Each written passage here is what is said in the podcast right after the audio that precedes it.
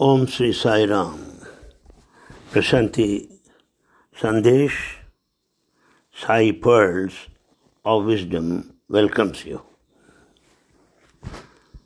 Well, we have been learning lessons from Baba's life, the challenges he faced, the tolerance, the forbearance, the courage he had at that tender age. Let me proceed in the same wavelength. We heard that he was bitten by a scorpion. What is the mystery of the so-called scorpion bite? Was there a scorpion at all? Many of the physicians who treated him could not find venom in his blood, and their diagnosis boiled down to Raju being emotionally high-strung.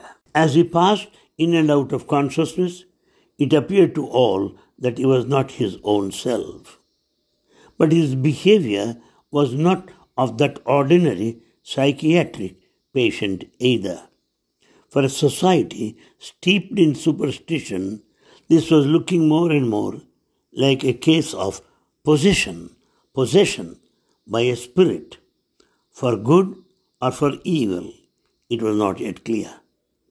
The small body was going through rigorous of preparing itself to hold a blessing rarely experienced or recorded in man's long history, in order to allow the supreme will to emerge victorious and announce its divine presence. The body had to suffer in countless ways. Yes. Raju, our Baba, the occupation continued, and the patience of the family soon ran out. Seshama Raju sent a message from Uravakonda. As you know, Seshama Raju is his brother. That Raju had already been too long out of school. It was time he resumed his studies. His father, his uncle, and the wise men of the village were very anxious. Some elders advised a change of place. A family conclave strongly endorsed the idea that Raju was possessed by a spirit, for his horoscope had revealed this to an aged pundit in Kadiri. Kadiri is a nearby town. It is probable that Makineni Venkata Swami, who lived near Kadiri, could have informed Raju's parents about a famous herbal doctor, Mopur Appaya Swami, who belongs to a neighboring village adjacent to Kadiri, Brahmanapalli, who could treat Raju better. Kondamarazu, the grandfather, was the only one who demurred, advising a longer period of waiting. Nobody bothered to ask the opinion. In accordance with his decision, a huge party of the immediate family left Puttaparthi, taking Raju in a bullock cart, driven by the maternal uncle Chandramouli. They started from Puttaparthi at daybreak, travelling through Bukkapatnam and Mudigubba. Mopur Appaya Swami, who specialized in the treatment of mental diseases, had a magnificent reputation for having cured no less than 7 insane people, himself living an austere life like a true Brahmin. Apparently, this determined doctor used rough and ready cures in keeping with physical prowess, and thought that Raju's illness needed drastic measures. For whatever reason, his treatment was torture. The boy stayed with Mopur Appaya Swami for the treatment. To begin, a barber by name Chinna Gurappa, a barber of the neighboring village, tonsured him. Raju's hands were tied and he was fastened to a stone pillar. Appaya Swami made 4 deep into marks on his head with a knife. After this, Appaya Swami took the boy to a nearby place called Bhogga, where a stream of water flows all the time and collects in a small well. He was made to sit on the lowest step. 101 pots of water were picked up and poured on his head from above. Next, the X mark or into marks on his head were smeared with a terrible pungent paste made up of pepper powder, lemon juice and garlic, and was rubbed in vigorously. Turmeric powder mixed with castor oil was applied on the top of it. Raju was then returned to Appaya Swami's home. There he was made to stand for 1.5 hours, neck deep in a pit into which buffalo dung and boiled neem leaves and leaves of various herbs were poured. He was then given a bath and made to lie down. He was covered with thick blankets until he sweated, and then collyrium was applied to his eyes. Consequently, his eyes and face were swollen. A thin iron rod was then heated to redness, and the boy was branded with 3 marks behind the neck, 2 on each leg and 2 on each hand. Pills prepared from various roots were given to him as internal medicine. The boy did not take all the medicines, but secretly gave some of them away to others. See the horrible torture. We cry after going through this note. The visit to the herbal doctor lasted 2 days. Seeing Raju's swollen face, his sister Venkama was so distressed that she removed her only earrings and gave them to the doctor to extricate Raju from the ordeal. Raju asked his relatives to prepare a certain remedy, which when applied reduced the swelling.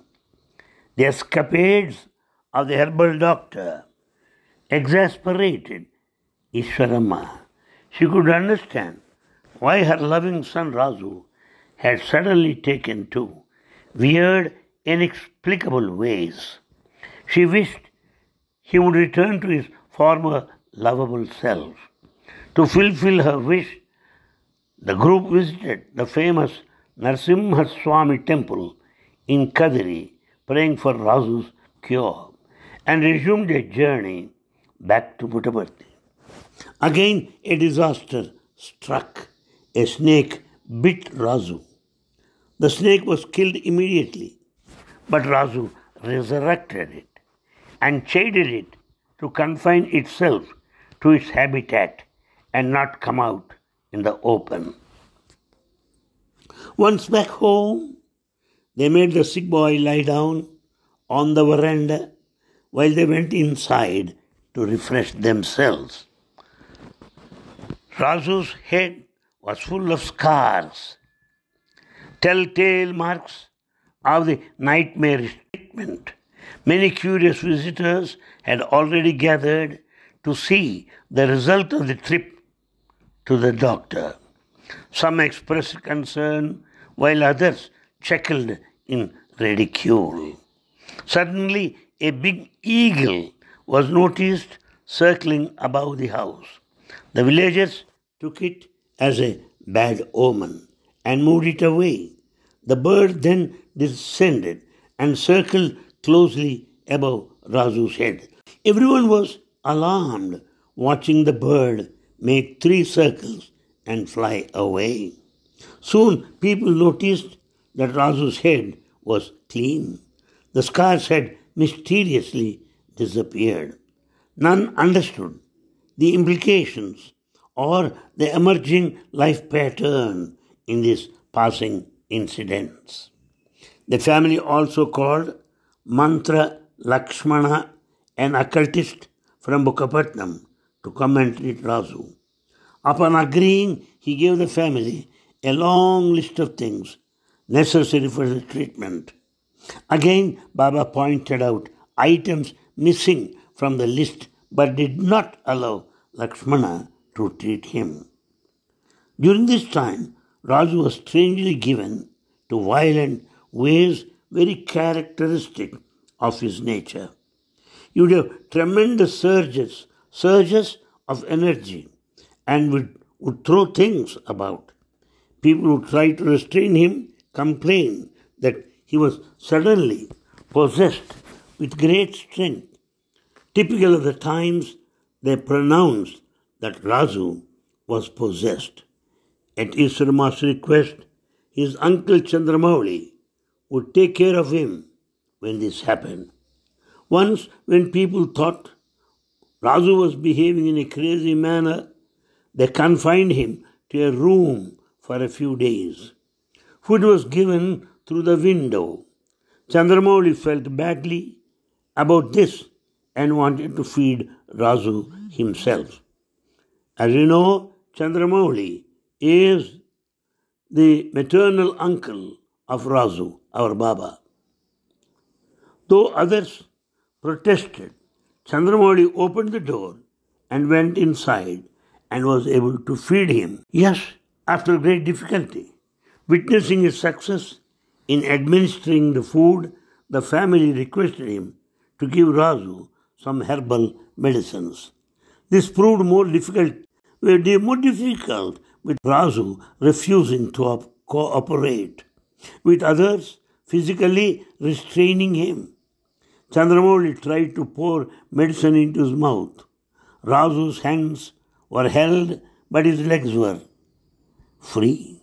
A flying kick left Chandramouli short of 2 teeth. His face was swollen for many days. Another day, Chandramouli saw Raju leviating along with a small wooden plank on which he was seated. At the time, believing Raju to be possessed, he did not think of the occurrence to be a miraculous one. For weeks, Raju did not talk to anyone. He behaved like a crazy boy. His head was always bent low. Whenever he got down caught, he fell down. But towards the end, one day he said that he had eaten food and his hand actually smelled of very tasty food. He closed his palm tight and asked all of us to open it. We tried our best, but no one could open it. Afterwards, he opened it himself. In his hand were a flower, a few coconut pieces, some vibhuti and sugar candy. The elders asked him why he was behaving in such a manner. "Tell us, who are you?" they asked. "On Thursday, bathe and clean the house." "I'll tell you," said Raju, but he did not tell us anything that day. This clearly shows the kind of ordeal, the torture and the suffering that Raju, our beloved Bhagavan, went through in his childhood. There were all the days of challenge, and he could come out without any complaint. We'll continue in the next session. Thank you for your time.